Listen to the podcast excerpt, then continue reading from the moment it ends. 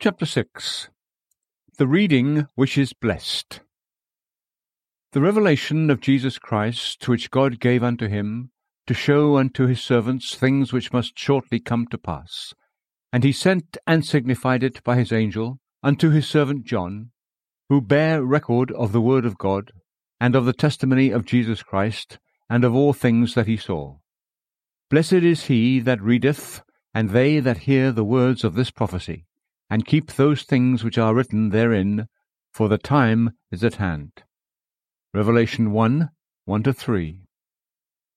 We live in troubled and dangerous times. It's been a long time since there have been as many ideas and events in our world causing fear and anxiety as there are today.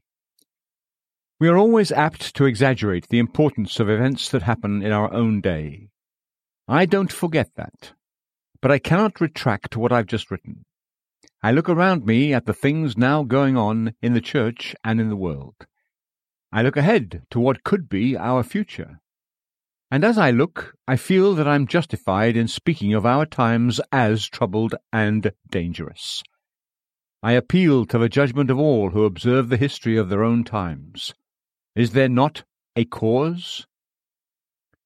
There are three heavy judgments which God can send on a nation the sword, the pestilence, and the famine.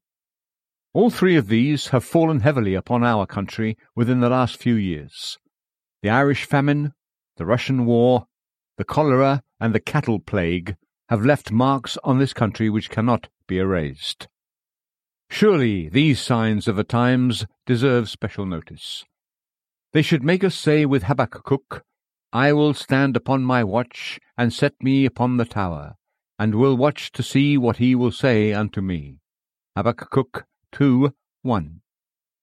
They should make us cry with Daniel, O my Lord, what shall be the end of these things? Daniel twelve eight. But one thing, in any event, is clear, and that is the duty of Christians to search more diligently than ever the prophetic scriptures. Don't be like the Jews at the first advent, who were blind to the hand of God and the fulfillment of his purposes in all that was going on in the world. Let us instead remember that the word of prophecy is given to be a light that shineth in a dark place until the day dawn and the day star arise. 2 Peter 1:19. Let us walk in that light. Let us search what or what manner of time the Spirit of Christ which was in them, the prophets, did signify, when it testified beforehand the sufferings of Christ and the glory that should follow. 1 Peter 1 11. Let us compare prophecies fulfilled with prophecies unfulfilled, and attempt to make one illustrate the other. Let us strive, above all, to obtain clear views of the things we should be expecting, both in the Church and the world, before the end comes, and time will be no more. With such feelings, I now invite you to consider the verses of Scripture quoted at the beginning of this chapter. Those verses are the preface or opening words of the book of Revelation. May the blessing which is specially promised to the readers and hearers of that book be with all of you. There are three points to which I desire to call your attention. One, the general character of the book of Revelation. Two, the arguments commonly used to deter men from studying the book of Revelation. And three, useful lessons that the book of Revelation teaches. The general character of the book of Revelation. The book of Revelation differs widely from any other book of the Old or New Testament. In many respects, it is thoroughly unlike the rest of the Bible. There is a solemn and majestic peculiarity about it. It stands alone. It is peculiar in the dignity with which it begins. The very first verse prepares the reader for something extraordinary for a book even more directly from God, if possible, than one written under the plenary inspiration of the Holy Spirit. It reads, The revelation of Jesus Christ, which God gave unto him, to show unto his servants things which must shortly come to pass. and he sent and signified it by his angel unto his servant John. It is peculiar in the subject matter it contains. It contains less doctrinal and practical Christianity, in proportion to its length, than any other book of the New Testament. With few exceptions, its pages are filled with prophecies. These prophecies are of the widest range, extending, it seems to me, from the time of John to the very end of the world. They embrace a vast number of events that are spread over the whole times of the Gentiles, Luke 21:24, and cover the mighty interval between the destruction of the first Jerusalem and the descent of the new Jerusalem from heaven. And these prophecies are of universal importance to all mankind, having reference not only to the condition and prospects of the believing church, but also of the unconverted world. It is peculiar in the style and dress in which its subject matter is clothed. With the exception of the second and third chapters, the greater part of the book is composed of visions which the Apostle John saw in the Spirit. In these visions, the vast range of the Church's history was revealed to him under emblems, figures, allegories, symbols, and representations. The meaning of the great majority of these symbols and emblems is not explained. The general characteristics of these visions are greatly alike. All are marked by a vastness, a grandeur, a majesty, a life, a force, a boldness, and a sublimity entirely unparalleled in any human writings. The door opening in heaven, the voice like a trumpet speaking, the crystal like sea of glass, the seven seals, the seven trumpets, the seven phials, the four angels holding the four winds, the mighty angel whose right foot is on the sea and his left foot on the earth, and who has a face like the sun, the woman clothed with the sun and the moon under her feet, the great red dragon who has seven heads and ten horns, the beast rising out of the sea, the mighty earthquake, the destruction of Babylon, the summoning of the fowls of heaven to the supper of the great God, the binding of Satan, the great white throne, the last judgment, the descent of the new Jerusalem from heaven, the description of the glorious city. Who can read such things without being struck by them? Who can study them and not come to the conclusion that this is written with the finger of God? This is the general character of the book of Revelation and of this book which you are emphatically told it is blessed to read. I will offer just two general remarks on the symbolic style in which the book of Revelation is composed, and then move on. The first is that you must not regard the use of symbolic language as entirely peculiar to the book of Revelation. You will find it in other parts of Scripture. The very emblems and figures of the Apocalypse another name for the book of Revelation, whose meaning seems so obscure, are often employed by the Holy Spirit in the Old Testament. You read, for example, of four living creatures in the fourth chapter of Revelation. You also read of four in Ezekiel, Ezekiel 1 5. You read of horses in the vision of the four first seals. You read of horses also in the vision of Zechariah, Zechariah 6 2 3. You read of a sealed group in the seventh chapter. You read also of a sealed and marked people in the vision of Ezekiel, Ezekiel 9. You read of a plague of locusts under the fifth trumpet. You read of locusts also in the prophecy of Joel, Joel 2. You read of John eating the little book in the tenth chapter. You read also of Ezekiel eating the roll in his vision, Ezekiel 3.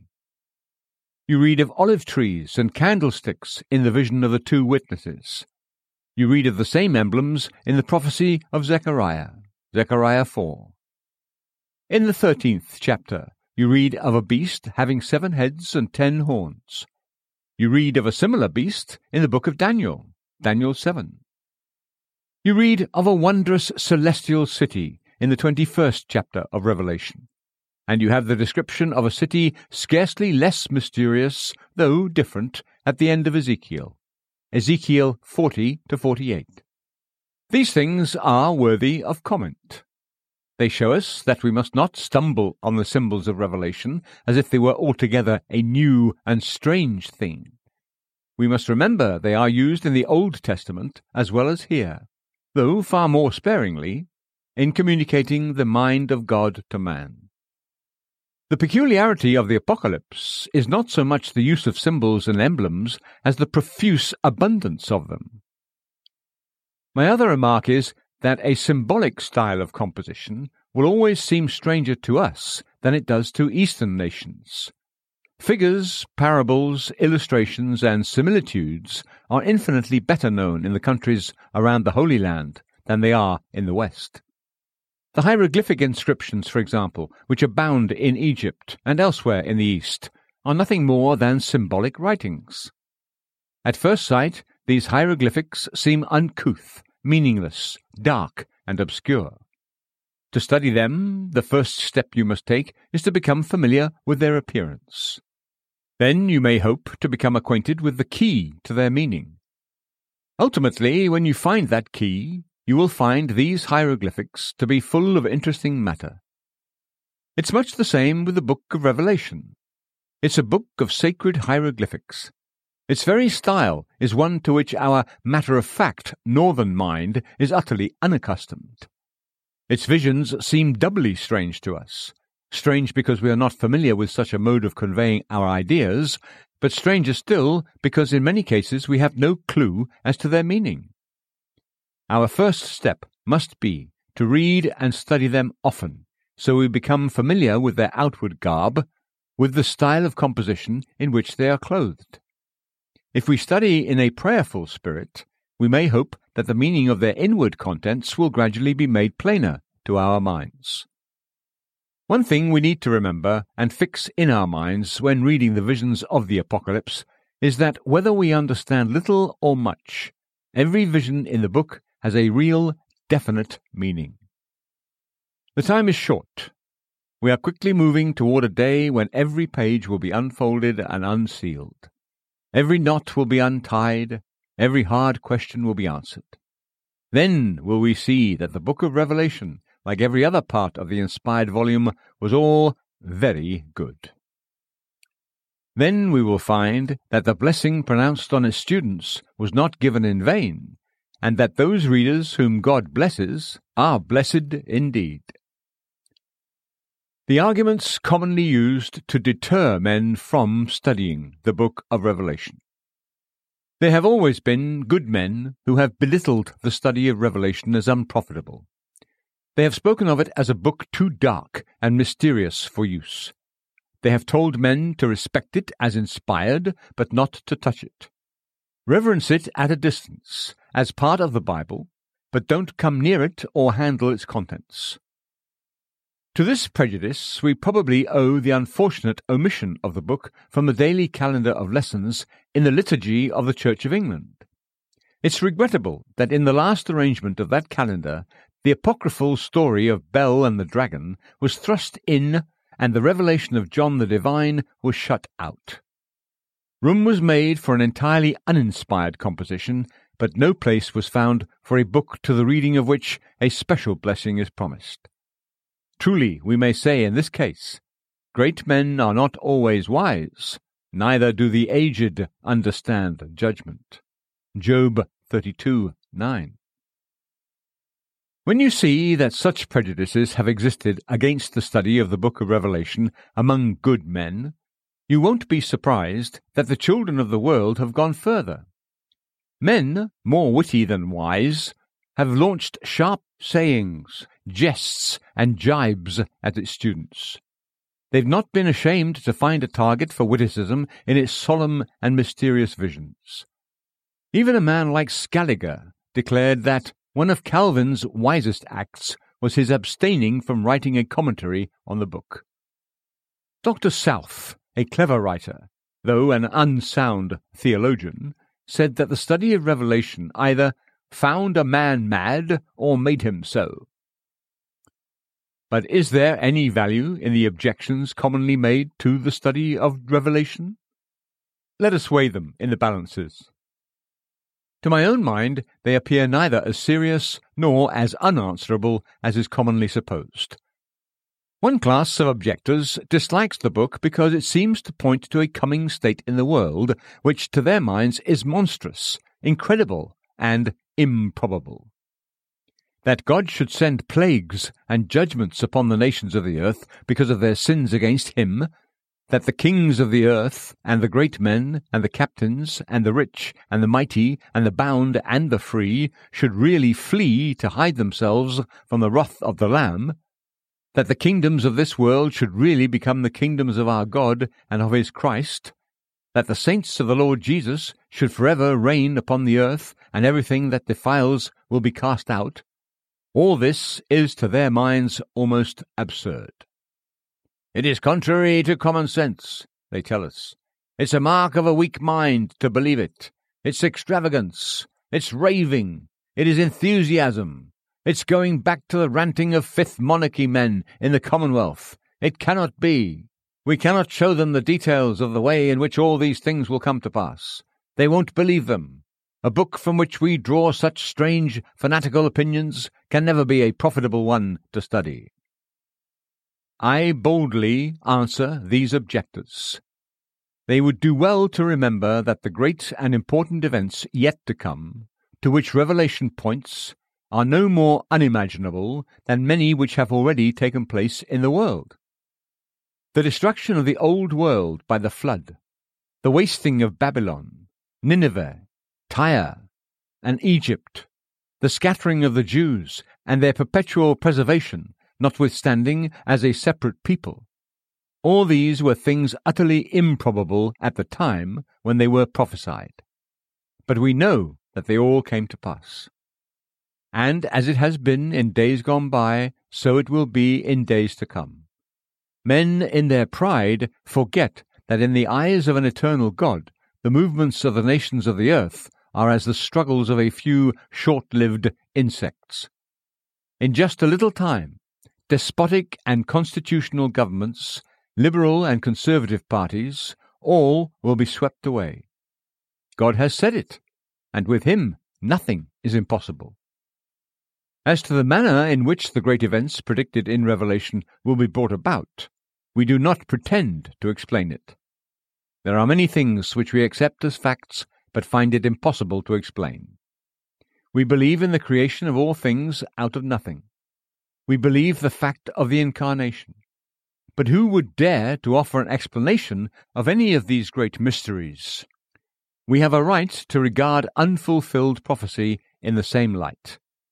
We believe the facts of the prophecies without knowing the mode of their fulfillment. I leave this first class of objectors here. I fear, in too many cases, that the secret spring of their arguments is the natural heart's dislike of spiritual things. The heart not taught by the Holy Spirit rebels against the idea of severe judgments against sin, a kingdom of Christ, and a reign of the saints. Why? The plain truth is that it is not so much the book of Revelation that such a heart objects to, as it is the whole gospel of Christ and all the counsel of God. Another class of objectors must next be noticed.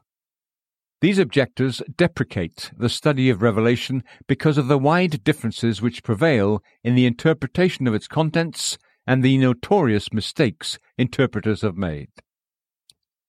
I don't for a moment pretend to deny the existence of these differences and mistakes. Some good men confidently tell us that the whole book is entirely unfulfilled. They demand an accomplishment of its visions so clear and unmistakable that there is no room left for doubt. Other good men assure us, with no less confidence, that the whole book is fulfilled, with the exception of a small portion at the end. A third school of expositors maintains that Revelation is partly fulfilled and partly unfulfilled. As to the details of the book, the meaning and application of the several visions it contains, and the fulfillment of times and seasons, I would run out of time to recount the various interpretations that have been put forth and the errors that have been committed. What can we say to these things? What can the advocate for apocalyptic study reply to these undeniable facts?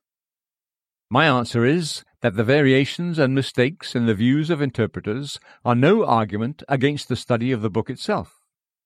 Because others have missed the road in searching for truth, you and I are not to give up the search altogether and sit down in contented ignorance.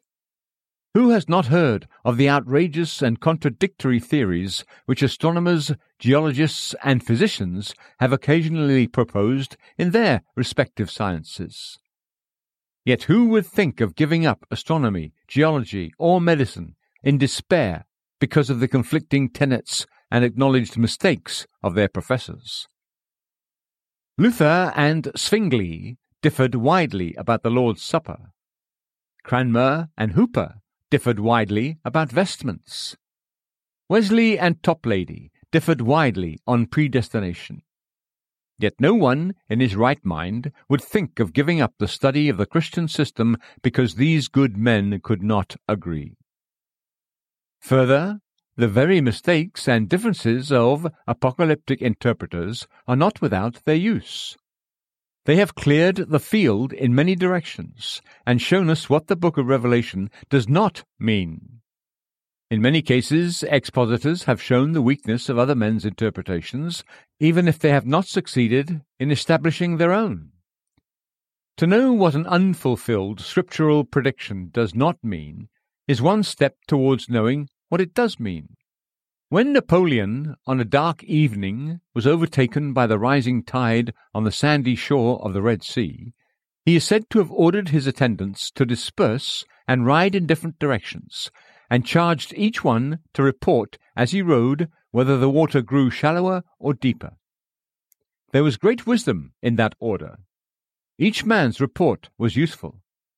The report of him who found the water deepening was in its way as useful as the report of the finder of the right path. It is much the same with the widely varying expositions of Revelation. It's evident that many of them must be wrong, but all, in their way, have done good. They have all contributed some spark of light. I would also answer that the differences of apocalyptic interpretations, great as they undoubtedly are, are often magnified and absurdly exaggerated. The common points of agreement among expositors are more in number and greater in importance than commonly supposed. Whether the seals, trumpets, and phials are fulfilled or not. All students of Revelation agree that it predicts judgments on the unconverted and unbelieving. Whether days mean literal days, as some say, or years, as others say, all are agreed that the time of the wicked's success is defined, limited, and fixed by the counsels of God. Whether the beast with horns like a lamb be the papal power or not, nearly all are agreed that Roman Catholic apostasy is foretold in the book and doomed. Whether Christ will come and reign visibly on earth or not, for a thousand or three hundred and sixty-five thousand years, all are agreed that he will come again with power and great glory that the kingdoms of this world will sooner or later become the kingdoms of our God and of his Christ, and that all believers should look and long for their Lord's return. I doubt the opponents of apocalyptic study have given this as much consideration as it deserves. I freely grant them that the disagreement and inconsistencies of the paths drawn out by the expositors of the book are very many and very great. But I ask them to remember that the great ending point toward which all their lines lead is always one and the same. Oh, if people would remember that mighty ending point and realize the tremendous importance of the end and the breaking up of all things toward which they are racing. Then they would be more anxious to study any book which talks about matters like those contained in Revelation. Then they would be less willing to grab at any excuse to decline apocalyptic study. The only remaining objection to the study of Revelation which I will note is that which is taken from the mysterious character of a large portion of the book. It's impossible to deny that Revelation is full of hidden and difficult things. Some of its symbols and emblems the Spirit of God has thought good to interpret and explain. The seven stars, the seven candlesticks, the incense, the fine linen, the waters on which the woman sat, the woman herself. All these and a few more are explained, perhaps as an illustration of the kind of meaning which should be attached to the symbols of the book generally. But there remains a very large number of visions and emblems which the Spirit has not thought fit to interpret. These symbols are unquestionably dark and mysterious. Even after all the attempts of commentators, both ancient and modern, preterist and futurist, there are still many visions and symbols of revelation which we do not understand. Elaborate and educated expositions of them have been offered, but they have not been demonstrated and explained satisfactorily enough to demand that we agree with them. If truth be told, we must admit that all the expositions of some parts of Revelation are nothing better than ingenious conjectures. We admire them as we read. We are not prepared to say that they are not true or to furnish a reason for refusing our assent, but they fail to carry conviction with them. We somehow feel the target has not been hit, the lock has not been sprung, the whole truth has not yet been discovered. But I appeal to common sense and a sense of fairness, and I ask them whether they have a right to expect that such a book as the Book of Revelation can, in its very nature, be anything but dark and mysterious. Here is a prophetic book that spans the mighty gulf between the end of the first century and the day of judgment. A book which was given to show God's dealings with the church and the world during a space of nearly 2,000 years. It's a book that points to the rise and fall of empires and kingdoms, with all the attendant wars and tumults over a third part of the habitable globe. And a book that, above all, does not tell its story in simple, plain, matter of fact narration, but clothes it in majestic visions, symbols, emblems, figures, and similitudes. Here we are reading this book during a lifetime of seventy years at most. With all the cares and anxieties of this world pressing upon us, with our understanding corrupted by the fall, and with a heart that is naturally earthly and sensual, and even after conversion is weak and deceitful. We know little of ourselves, know little of contemporary history, and find constantly how hard it is to discover the real truth about events happening in our own day. Is it likely, then, is it probable, that we would find the book of Revelation any less mysterious and hard to understand? Can anyone doubt the answer? The plain truth is that we are like children watching some mighty building in the process of construction. They see a thousand operations which they are utterly unable to comprehend or explain. They see scaffolding and stones, iron and brick, mortar and timber and rubbish. They hear noise and hammering and cutting and chipping. It seems to their eyes a vast scene of hopeless confusion. And yet, to the eye of the architect, all is order, system, and progress. He sees the end from the beginning. He knows exactly what's going on. It is much the same with us trying to pass judgment on the application of many of the apocalyptic visions. We are like those who stand on the outward surface of a sphere. The range of our mental vision is exceedingly limited. We know so little and see so little beyond our own circle. The very pages of history are so often full of inaccuracies and lies that we are really very poor judges of the question as to whether visions have been fulfilled or not. More light, I believe, may be coming before the end. Many of the mysteries may be unfolded and unsealed. But as to any certainty about the meaning of all parts of the Apocalypse, when I see how little certainty there is about anything just one thousand miles from us in distance or one hundred years in time, I admit I do not look for it until the Lord comes.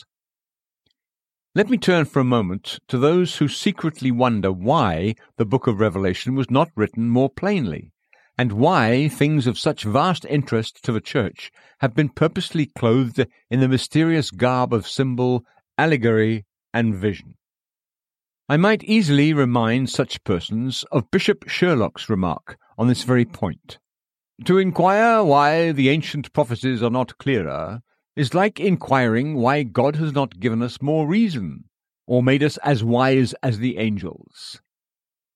But I will go further and use an argument that has often proved satisfactory to my own mind and silenced the speculative questionings of a curious spirit. I ask, can you not see wisdom and mercy in the darkness which it has pleased God to throw around the prophetic history of His Church? You wonder in your own heart why the things to come were not more clearly revealed. But consider for a moment how fearfully deadening and depressing it would have been to the early Christians if they had been able to see clearly the long ages of darkness and corruption which were to elapse before the Lord returned. Reflect for a moment on how much unhappiness early church believers were spared by not knowing for certain the events which were to take place.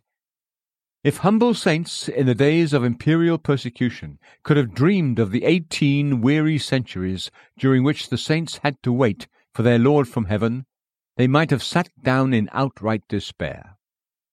If Polycarp had foreseen the present state of Asia Minor, or Ignatius that of Syria, or Chrysostom that of Constantinople, or Irenaeus that of France, or Athanasius, that of Egypt, or Augustine, that of Africa, their hands might well have trembled and their knees given out. Count the dark and painful pages, of which there are so many in the annals of church history.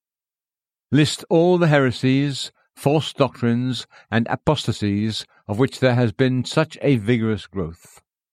Arianism and Gnosticism and Romanism, and their related errors. Think about the centuries of ignorance and superstition before the Reformation, and of coldness and formality since Luther's generation passed away.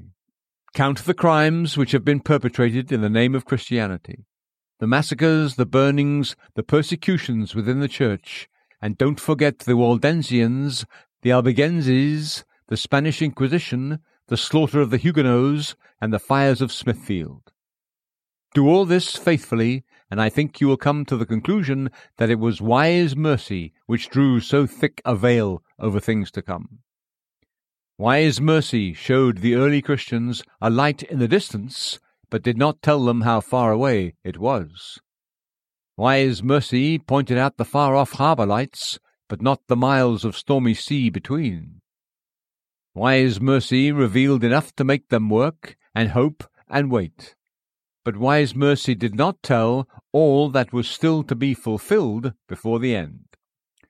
Do we tell our little children in their early years every trial, pain, and misery that they may have to go through before they die? Do we fill their tender ears with the particulars of every bodily disease they may have to endure and every struggle for success in life in which they may have to engage? Do we distress their young souls by describing every bereavement they may have to endure, or the ugliness and distortion on every deathbed they may have to watch? We do not do it because they could not understand our meaning and could not bear the thought of it if they did. In the same way, it seems to me, the Lord Jesus deals with his people in the apocalyptic vision. He keeps back the full revelation of all they must go through until the time when he sees they can bear it. He considers our frame. He teaches and reveals as we are able to bear. The most powerful argument in reply to those who object to the study of Revelation is the simple promise of the Word of God. The predictions of Revelation may seem to many improbable and absurd. The differences and mistakes of interpreters may fill others with disgust and dislike of the very name of apocalyptic study. The acknowledged mysteriousness and confessed difficulties of the book may incline many to shrink from reading it. But there the book stands, part of those scriptures which are all given by inspiration and all profitable. And there, at the beginning of the book, stands a promise and an encouragement to the reader and hearer. Blessed is he that readeth, and they that hear. These words, no doubt, were spoken in anticipation of the objections that people would raise against the study of the book. Give these words their full weight. Fall back on them when all other arguments fail. They are a reserve which will never yield, never give way. God has said it, and will make it good. Blessed is he that readeth, and they that hear the words of this prophecy. Useful lessons that the book of Revelation teaches. This is an important point, and I want you to establish it in your mind. The book of Revelation is an eminently profitable book for every reader of the Bible to study. It is a fountain to which the poorest and most unlearned will never go in vain. There are many blessed and comforting truths scattered up and down all over the book of Revelation which are intelligible to the simplest comprehension, yet also full of food for the most spiritual mind. God has mercifully ordered the composition of the book so that there is hardly a chapter from which you may not draw some striking and edifying thought. You may not be skilled in interpreting visions. You may have no idea of the meaning of seals or trumpets or phials, of the two witnesses, of the woman fleeing into the wilderness, or of the first or second beast. But if you persevere in humble prayer and study of the whole book, you will find in almost every page verses which will richly repay your pains. They will shine out on you like stars in the dark vault of heaven in a moonless night. They will refresh you like an oasis in the wilderness, and make it impossible for you to say, All is barren, there's nothing here. As you walk by the deep waters of the mysterious book, they will sparkle like precious stones on the shore, and make you feel that your journey in search of treasure is not in vain. Let me select a few examples to show what I mean. There is much about the Lord Jesus Christ in Revelation. There are names and titles and expressions about him there that we find nowhere else. There is new light thrown on his offices, his power, and his care for his people. Surely this alone is no small matter. To know Jesus is life eternal. To abide in Jesus is to be fruitful. If we are indeed born of the Spirit, we can never hear too much about our Saviour, our Good Shepherd, our High Priest, and our Great Physician. If our hearts are right in the sight of God, we can never hear too much about our King. Like snow in summer, and good news from a far country, so are any fresh tidings about Christ. There is much about the desperate corruption of human nature in Revelation. There is evidence on this subject in the epistles to the seven churches, and the repeated accounts of the incorrigibleness and unrepentance of the nations of the earth under judgment, which we will all do well to take to heart. We need to know well our own sinfulness and weakness. The spring of all humility, thankfulness, grateful love for Christ, and a close walk with God is a real, thorough, scriptural knowledge of the wickedness of our own hearts. None will ever build high who does not begin low. The soul that loves much is the soul that feels its debt is great, and that much has been forgiven. There is much about hell in Revelation. There are many terrifying expressions which show its reality, its misery, its eternity, its certainty. How important it is to have clear views on this serious subject today. There is a tendency in some quarters to shrink from asserting the eternity of punishment that miserable heresy, universalism, seems to be flooding in upon us. Amiable and well meaning enthusiasts are speaking smooth things about the love of God being lower than hell. and the mercy of God excluding the exercise of all his other attributes of justice and holiness.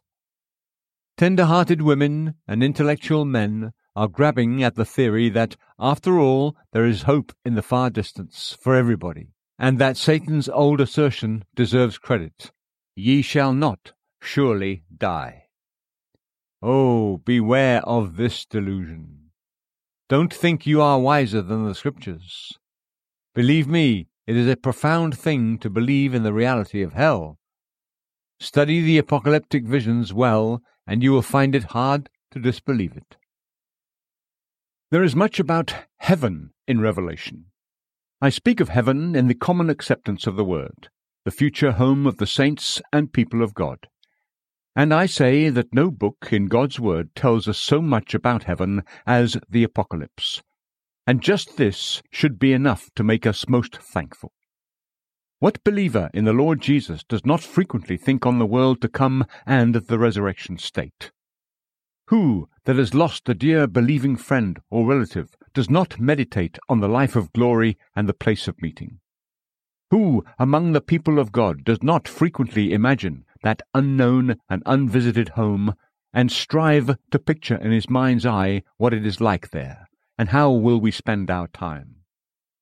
It is mysterious, no doubt, but nowhere is the veil lifted so much as it is in the book of Revelation. There is much about the prospects of the Church of Christ in Revelation. When I speak of the Church, I mean the Church of the elect, the living body of Christ, whose members are all holy. The pages of the Apocalypse show plainly that the triumphs, the rest, the ease, and the peace of that church are not in this world. Its members must prepare themselves for battles and fighting, trials and persecutions, crosses and afflictions.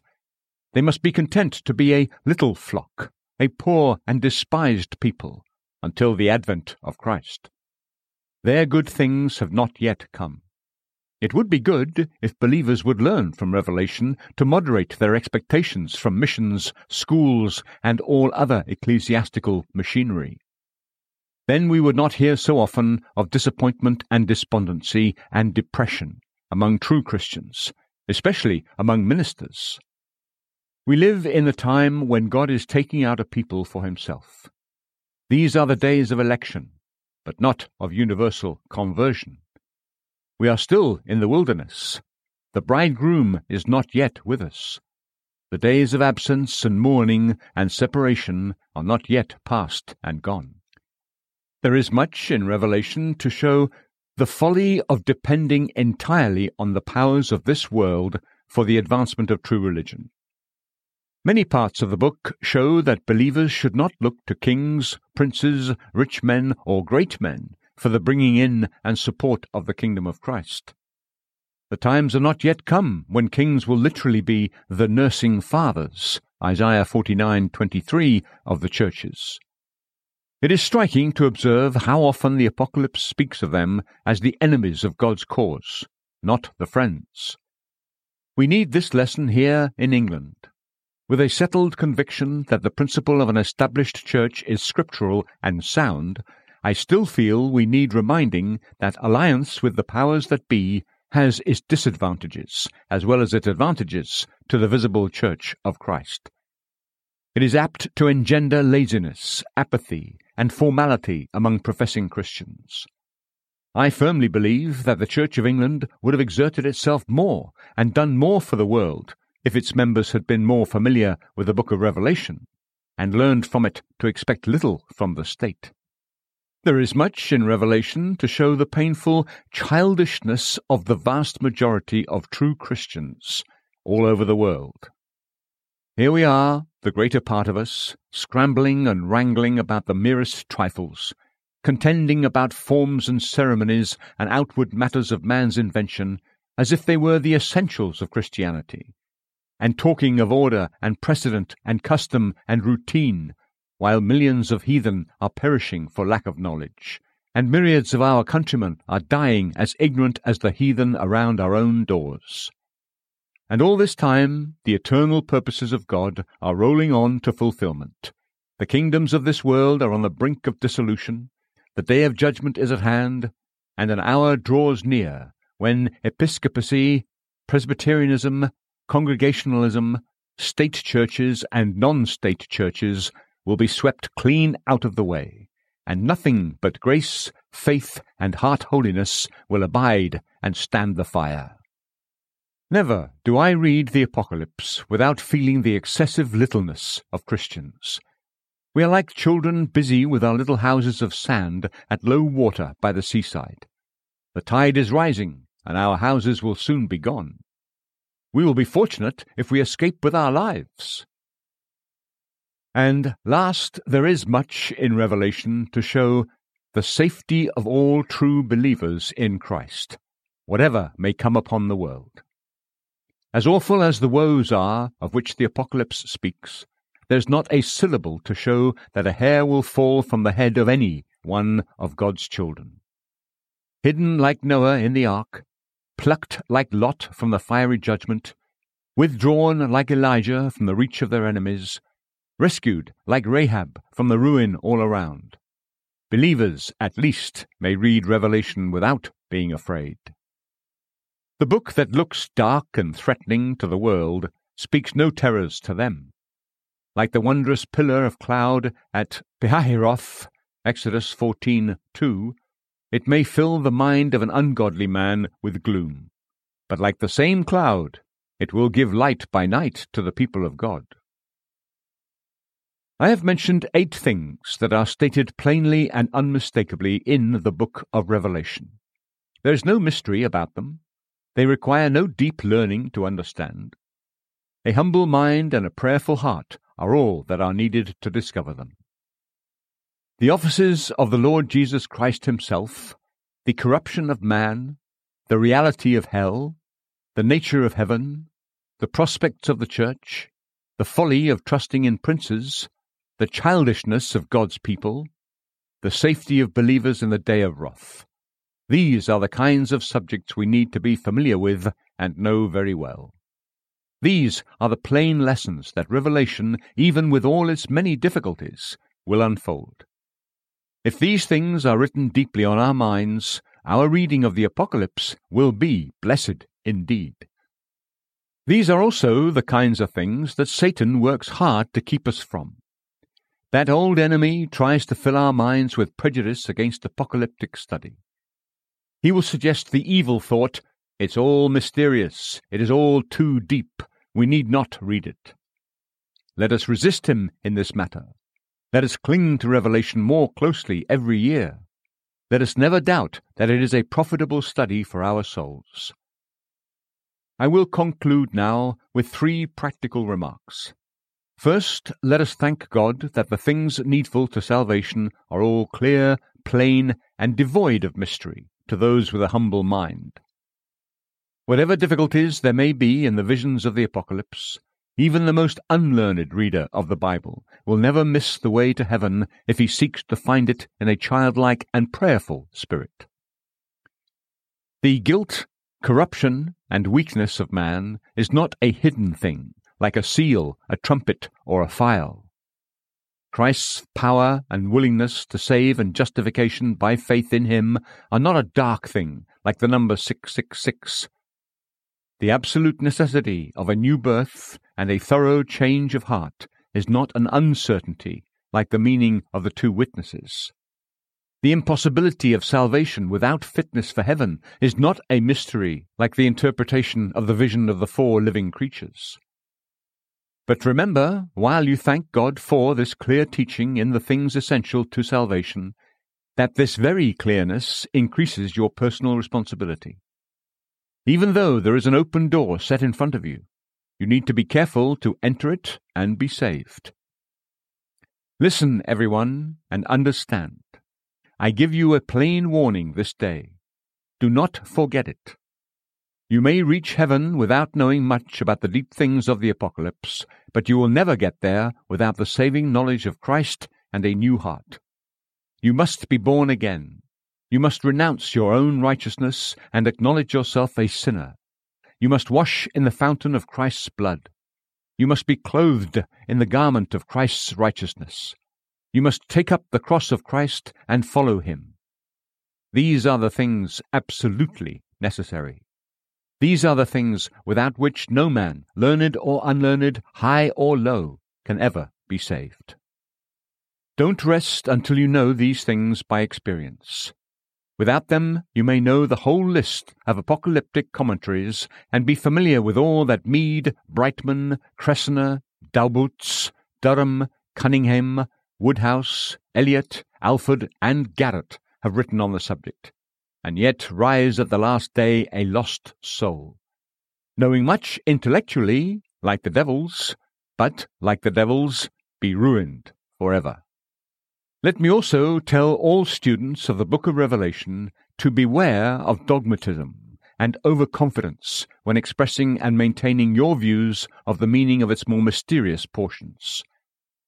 Nothing has brought more discredit on the study of prophecy than the excessive rashness and overbearing confidence with which many of its advocates have promoted their own interpretations and impugned the expositions of others. Too many have written and talked as if they had a special revelation from heaven, and as if it were impossible for anyone else to have any common sense if they didn't see it in the same way. Let us all watch our hearts and be on our guard against this spirit. Dogmatism is a great trap that Satan lays in our way when he cannot prevent us from studying the Apocalypse. Let us not fall into it. Instead, let us pray for a spirit of modesty and humility when offering our interpretations of symbolic prophecy. Let us allow that we may possibly be wrong, and that others may possibly be right. Believe me, we all need this caution. We are prone to be most positive when we have least warrant for our assertions simply because our pride whispers that our credibility is at stake and since we made our statements mainly on the authority of our own judgment, we are especially bound to defend them. Happy is that student of prophecy who is willing to confess that there are many things about which he is still ignorant. Happier still, but more uncommon, is the one who is able to use those three hardest words in the English language I was mistaken. Finally, let all believers take comfort in the thought that the end to which all things are coming is clear, plain, and unmistakable. There may still be judgments in store for the world that we know nothing about. There may be distress of nations with perplexity, Luke 21:25, far exceeding anything we have yet heard of, read, or seen.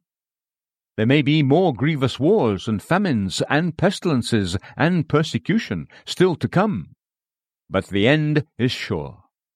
In a little while he that will come will come, and will not tarry.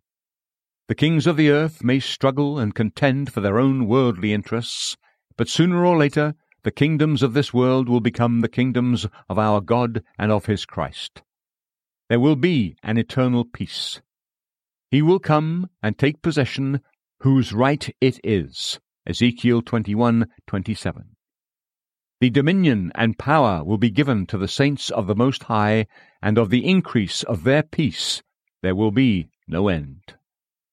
Oh, remember this. To gain our souls we must endure. In every trying time, do as Luther did. Repeat the 46th Psalm.